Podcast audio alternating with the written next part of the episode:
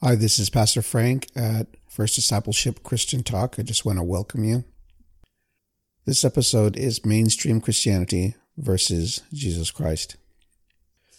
So, if you've ever read the book of Acts uh, in its entirety, you'll read about the birth of the church, the gathering of the brethren, and or the ecclesia or ecclesia. The application of what we read in the book of Acts is a blueprint. It's how to build the church from Jesus himself. Which way to build the church? This has been debated for over 2,000 years. Like I said, if you read the book of Acts, you're going to read the term Christian.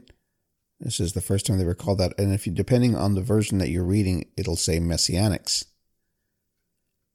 And these terms, uh, specifically in the book of Acts and all of the epistles of the Bible, is far different from the diverse sectarianism of Christendom as we witness today.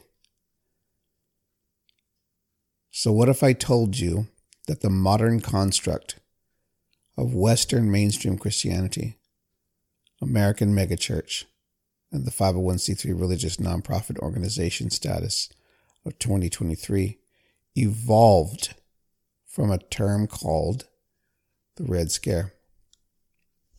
I want you to bear with me so I can explain this progression.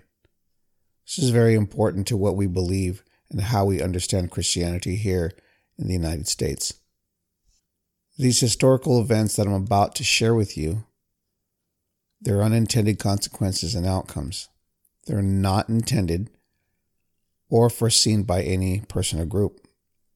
So, for starters, in the late 1870s of post American Civil War, there was a system that was put in place uh, called sharecropping.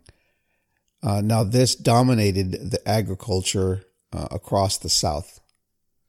This consisted of freed slaves and poor whites of the South. So, what they did is continued their preoccupation or occupation of working the fields, is what they were at that time in the 18 60s and 70s were a very agricultural uh, country. So this was the system of work and production and and uh, crops and such. This was the this was the the, the entirety of uh, our existence, uh, working fields, being farmers, having horses and plowing and things like that. Very uh, agronomous, if that's a word, agronomy and so these families would rent small plots of land or shares uh, to work themselves. So in return, they would give a portion of the crop to the landowner at the end of the harvest season. These former slaves and poor whites, they, they were seeking jobs. So the planters also sought laborers. The landlords would take advantage of these uneducated sharecroppers, and sharecropping became another name for slavery. Post Civil War, during Reconstruction of 1865 to, to 1877, is when sharecropping started. And sadly, it lasted all the way till the 1940s. After World War I, the Russian Revolution led to the toppling of the Romanov dynasty in 1917. And in the United States, labor strikes were on the rise. So, because of that, the Sedition Act of 1918, enacted May 16, 1918, this was an act of the United States Congress. On September 30th, 1919, approximately 100 black farmers attended a meeting of the Progressive Farmers and Household Union of America at a church in Phillips County, Arkansas. So many of these farmers were sharecroppers on white owned plantations in the area. And the meeting was held to discuss ways they could organize or to demand fair payment for their crops. This turned out to be the Elaine Massacre of 1919, aka Elaine Race Riot of 1919, aka Elaine Race Massacre. In the end, 100 to 237 blacks and whites perished. The Great Depression didn't make matters any better in 1929. And FDR's New Deal just prolonged the Great Depression. If you don't know who FDR is, is Franklin Delano Roosevelt. Fast forwarding, the Southern Tenant Farmers Union was founded as a civil farmers union to organize tenant farmers in the southern United States. Originally set up in July 1934 during the Great Depression, the STFU was founded to help sharecroppers and tenant farmers get better arrangements from landowners. Moving forward, these events start to connect, and there are concerns about the Cold War and communism in 1939 to 1945. After World War II, the Democratic United States and the Communist Soviet Union engaged in a series of largely political and economical clashes known as the Cold War. This raised concerns in the United States that communists and leftist sympathizers inside America might actively work as Soviet spies and pose a threat to the U.S. national security. The unfair treatment by corrupt landowners of sharecroppers created ideas of organizing and reversing the advantage with no laborers and no crops. That equals to no money. Then negotiations of fairness can begin. Now, I want to compare two systems of constructs that evolved. Marxist theory of the class structure of bourgeoisie and proletariat. The bourgeoisie, the capitalists who own the means of production, and the much larger proletariat or working class who must sell their own labor power. Communism is based on the goal of eliminating socioeconomic class struggles by creating a classless society in which everyone shares the benefits of labor and the state controls all property and wealth. So the American whites fear a retaliation from former slaves becoming economically savvy, creating a fair socioeconomic workforce. So the workers' union sure sounded like communism to paranoid politicians, when really the poor just wanted more pay for their hard work. So going back, slavery and forced labor began in colonial America, Jamestown, in 1607. The corrupt system of sharecropping till the end of the 1940s, which is roughly around 260 years of oppression. Out of work, poor people outnumbered the landlords and landowners. And the fear was the Red Scare. So I needed to go through all of that to set up the historical premise. Now, there's, of course, more to be said.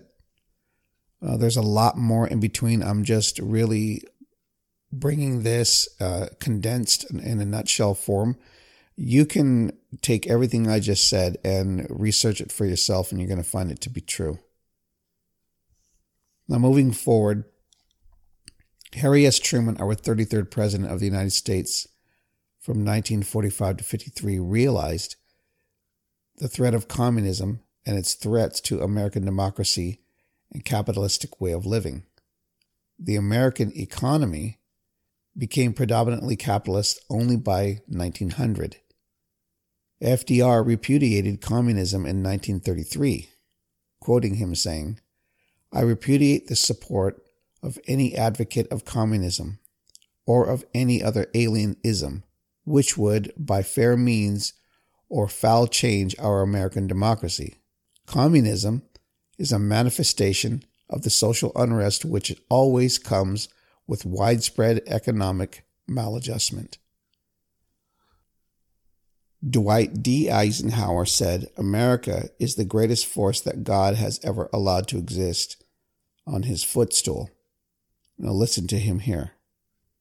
America is the greatest force that God has ever allowed to exist on his footstool. So the mere idea of no social classes, no socioeconomic imbalances, and sharing the benefits of labor In a utopian world like that, caught the attention of most minority groups and poor people as a need for a desperate social reform. Post Civil War working class laborers were integrating women and children into the workforce for a single household income to make ends meet. So many people were out of work during the post Civil War Reconstruction, which brings cheap labor or competitive wages.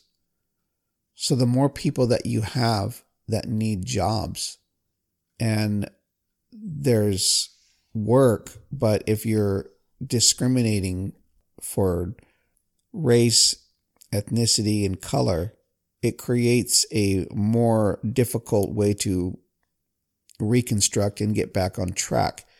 This is just a few facts here, so we'll just continue. In 1866, the first national coalition of smaller labor unions was founded in the National Labor Union. The National Labor Union lasted approximately six years and attracted nearly 600,000 members. Another national union group emerged in 1869 called the Noble and Holy Order of the Knights of Labor, with 700,000 members, which dissolved in 1949. At the end of the 19th century, saw the most contentious and violent labor conflicts in the history of the nation. Between 1881 and 1900, approximately 23,000 strikes occurred, involving over 6 million workers. Unfortunately, in about half of the strikes, the laborers gained nothing. And in the other half, they were only able to elicit meager or modest gains. The issue of fairness in capitalism wasn't always pretty. It had its growing pains. What our nation needed was a good reminder of who we are and what our roots are in. A common ground to agree on hope and freedom. The Truman Doctrine is an American foreign policy that pledges American support for democracies against authoritarian threats. The doctrine originated with the primary goal of containing Soviet geopolitical expansion during the Cold War. The long track record of socio-economic injustice of post-Civil War era to its own citizens lasted until the 1940s. At this point, the U.S. was in a crisis, and a good president would recognize the crisis of a need for a national direction. Before I get to President Truman, I want to conclude this episode with this. I want to introduce you to James William Fifield Jr born June 5th, 1899, and died February 25th, 1977. Was an American congressional minister who led the first congressional church in Los Angeles and was co founder and president of the conservative free market organization Spiritual Mobilization. His nickname was the Apostle to Millionaires. Fifield was instrumental in ushering the unholy alliance of corporate funded Christianity and Christian identity politics in the United States. Politically conservative but doctrinally liberal, he crafted an interpretation of the Bible that catered to his congregation. Notably, Fifield dismissed the many passages in the New Testament about wealth and poverty and instead ensured the elite that their worldly success was a sign of God's blessing. So, this will conclude this episode and look forward to the next one. This is Pastor Frank for Discipleship Christian Talk. God bless.